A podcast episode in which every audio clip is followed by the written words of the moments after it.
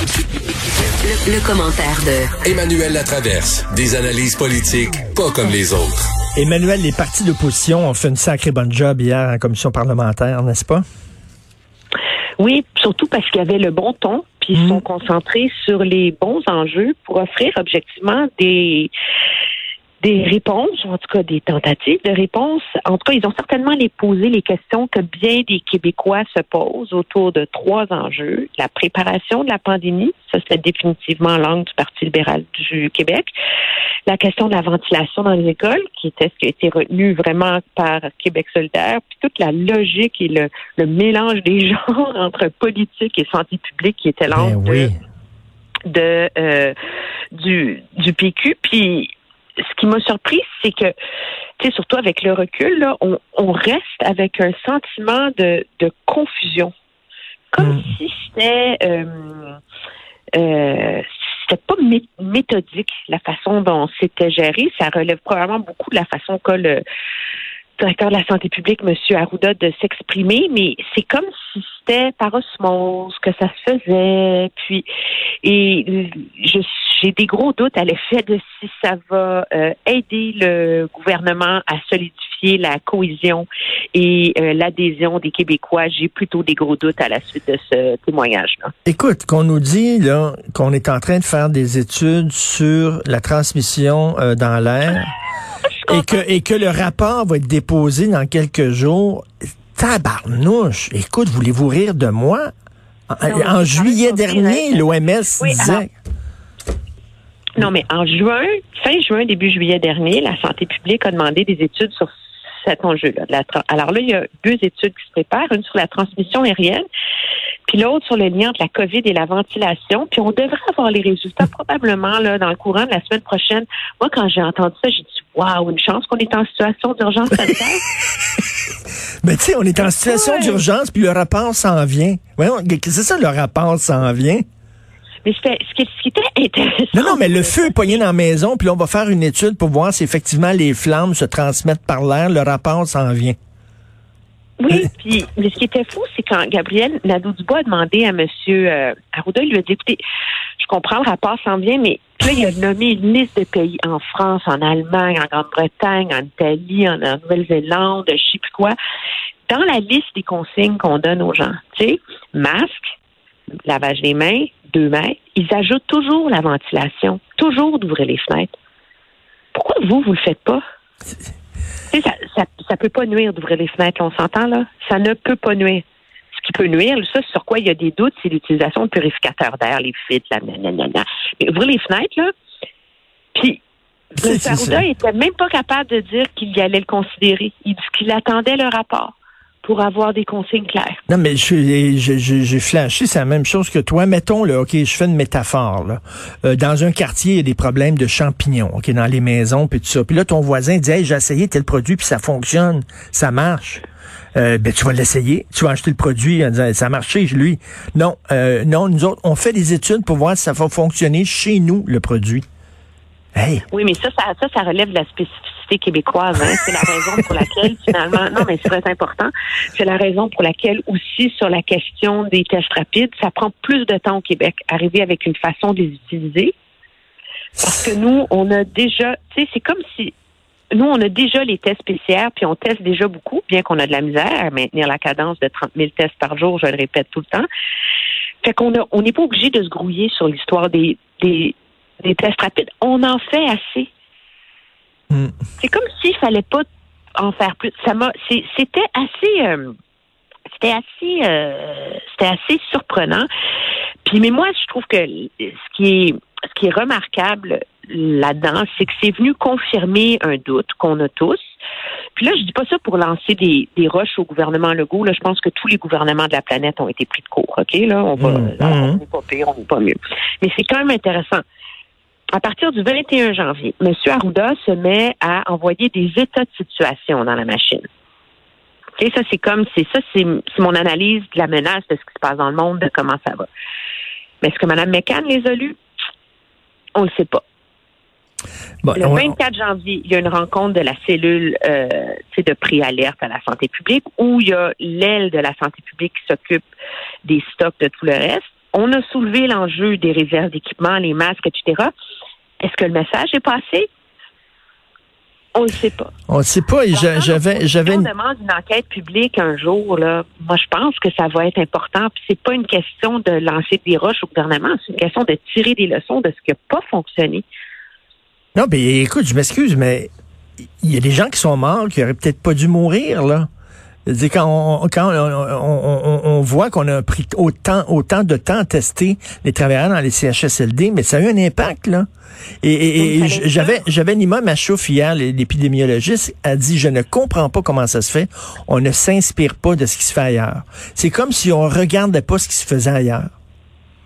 Mais c'est, c'est, c'est, la même chose sur les, euh, des gens asymptomatiques dès le mois de fin janvier. Janvier, ben oui. à ce sujet. Dès fin janvier, M. Arruda était au courant de ça. Puis on lui dit, ben pourquoi pas avoir comme ah, il dit, ben moi, il dit, il fallait qu'on soit sûr, il fallait qu'on révise Il faut qu'on arrive à un consensus. C'est comme si le principe de précaution a pris le bord. Ben écoute, qu'on soit sûr de notre coup avant d'agir. Hey, le principe de ben, précaution, là, on l'applique en construction. On arrête des fois des gros projets pour sauver la renette, pour sauver des couleuvres. Je veux dire, là, là, il, il me semble que le principe de précaution, il aurait dû s'appliquer. Ben, le principe de, de précaution, il s'est pas plus appliqué pour des raisons très, très simples. C'est qu'ils ont manqué de personnel, puis c'est la décision qui a été prise et elle se défend. Hmm. Et le problème, c'est que ça prend un minimum de transparence et je dirais que hier, on l'a pas eu. Et on l'a certainement, euh, sauf sur la question des restaurants, là, euh, où on comprend finalement que ça a été une décision euh, politique du gouvernement de, dans guillemets, de sacrifier des restaurants. Euh, OK, mais je te pose la question, selon toi, est-ce que je comprends que les restaurateurs sont en maudit aujourd'hui, je viens d'en interviewer un, mais selon toi, est-ce que c'était quand même une décision justifiée de la part de M. Legault? Oui.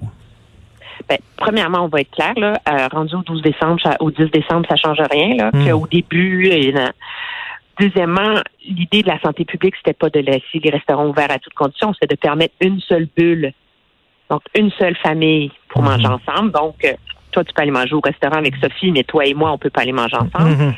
Et ce qu'on entend, c'est que les restaurateurs, même aujourd'hui, disent que ça serait ingérable de carter les clients. Alors, je pense qu'en bout de ligne, elle se défendait cette décision-là, mais ça aurait été bien et plus facile pour le gouvernement de la défendre si sa logique avait été claire et s'il y avait eu des discussions avec les restaurateurs à, ce sujet. je pense que le risque d'apprendre ça maintenant, c'est que ça va euh, quand il y a beaucoup de monde qui sont en train de décrocher parce qu'ils en ont marre, ben c'est une nouvelle qui va amener de l'eau au moulin de ceux qui trouvent que le gouvernement va, va trop loin. La preuve, c'est qu'il prend des décisions que la santé publique juge sont pas nécessaires. En tout cas, euh, c'était quelque chose de voir ça hier. Moi aussi, j'avais l'impression de, cafouillage et de manque de, de, je sais pas, de préparation. Mais la bonne Moi, c'est ce qui m'a, moi, c'est ce qui m'a surpris. J'ai, euh, tu sais, quand des, des, hauts fonctionnaires sont convoqués devant des comités parlementaires, là, généralement, ils sont préparés, là, tu sais. Ils ont les lettres, ils ont les notes, ils ont, ben là, ils ont tout ce qu'il faut, ils ont les réponses. Puis quand ils les ont pas, il y a des raisons. C'est très clair, c'est très euh, organisé c'est très précis. Et hier, moi, c'est l'impression que m'a laissé le, le, témoignage de Monsieur euh, Arruda, c'est qu'il n'était pas préparé à l'exercice. Attends une minute, quand ils ont demandé, là, lorsqu'on s'est rendu compte que c'était vraiment une pandémie, est-ce que vous êtes, vous êtes assuré qu'on avait suffisamment de, de stock, de matériel de protection? Et il s'en souvenait plus. Il s'en souvenait plus. Non, j'ai soulevé la question dans une réunion le 24 janvier. Mais je ne sais pas si le message est passé, si les vérifications ont été faites. C'est vraiment, c'est vraiment n'importe quoi.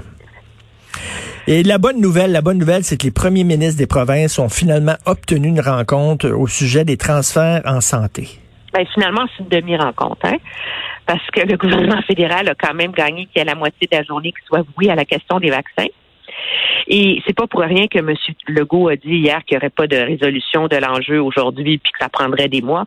Aujourd'hui, ils vont parler de santé pendant deux heures. Ils sont 15 autour de la table, ça fait moins de 10 minutes chacun. Alors, c'est les pré, pré, pré préliminaires. Et la réalité, c'est qu'on parle beaucoup du consensus des provinces, le Front commun au Québec. À Ottawa, ils savent que ce consensus-là, il est super fragile. En Ontario, il y a plein de provinces là, où les gens ils sont d'accord avec l'idée de normes nationales. Hmm. Ça, là, il faut, il faut hmm. comprendre ça sur, le Canada. Et le fédéral a aussi compris que le consensus, il est tellement fragile, facile à briser. Là. Ils l'ont fait en 2015. Ils ont fait qu'une bouchée des provinces. Ils sont mis à négocier un par un. Ils ont cassé le Front commun en 48 heures. Ça a réglé le problème. Puis en bout de ligne, le Québec a fini en bas, comme tout le monde. OK. OK. Donc, euh, c'est un, peu comme la nuit, la nuit des longs couteaux euh, de, de, de 82, quasiment, là. Mais, ben, mais la réticence d'Ottawa à cette l'idée de transfert sans condition, c'est que la grande entente de Paul Martin, qui devait régler la question de la santé pour une génération en 2004, quand on est arrivé en 2015, on regarde c'est quoi les montants en transfert, c'est c'est quoi l'argent que les provinces ont eu en plus par rapport à ce qu'ils auraient eu avant l'entente. Et en bout de ligne, dans la majorité des provinces, ce montant-là était équivalent à l'augmentation des salaires des médecins. OK. Alors, Ottawa, à un moment donné, a dit, écoutez, les chèques en blanc, ça fera. Ben oui. Ben oui, on vous a donné de l'argent, puis finalement, vous avez, vous avez, on vous a donné de l'argent, puis vous l'avez mis dans les poches des médecins. Ben, c'est pas exactement comme ça que ça s'est fait. On se comprend, là. Mais en termes de montant, c'était la même chose. Et c'est ce qui fait que la cause des provinces est si difficile à entendre du côté du gouvernement fédéral maintenant. Hmm. C'est à cause hmm. de comment l'argent a été dépensé dans la période 2004-2014 qui fait que maintenant, le gouvernement est très sceptique quand les provinces crient famine. Hum, hum, Même si tout à mathématiquement, les provinces ont entièrement raison de dire que la part du fédéral est insuffisante. Le fédéral, il dit d'accord, mais donnez-moi des résultats à un moment donné. Et ce qui ne va pas aider, c'est qu'il se rend compte aujourd'hui, alors que dans quelques minutes, on va avoir le rapport de la protectrice du citoyen sur les CHSLD qui va être dévastateur, et que l'Alberta, le Manitoba sont en confinement avec une deuxième vague monumentale parce que leurs premiers ministres des provinces se sont traînés les pieds à mettre en place des mesures. Hmm. Puis parce qu'on a appris qu'en Ontario, il y a une partie de l'argent pour la relance économique que le gouvernement a mis de côté pour s'en servir quand il y en aurait besoin.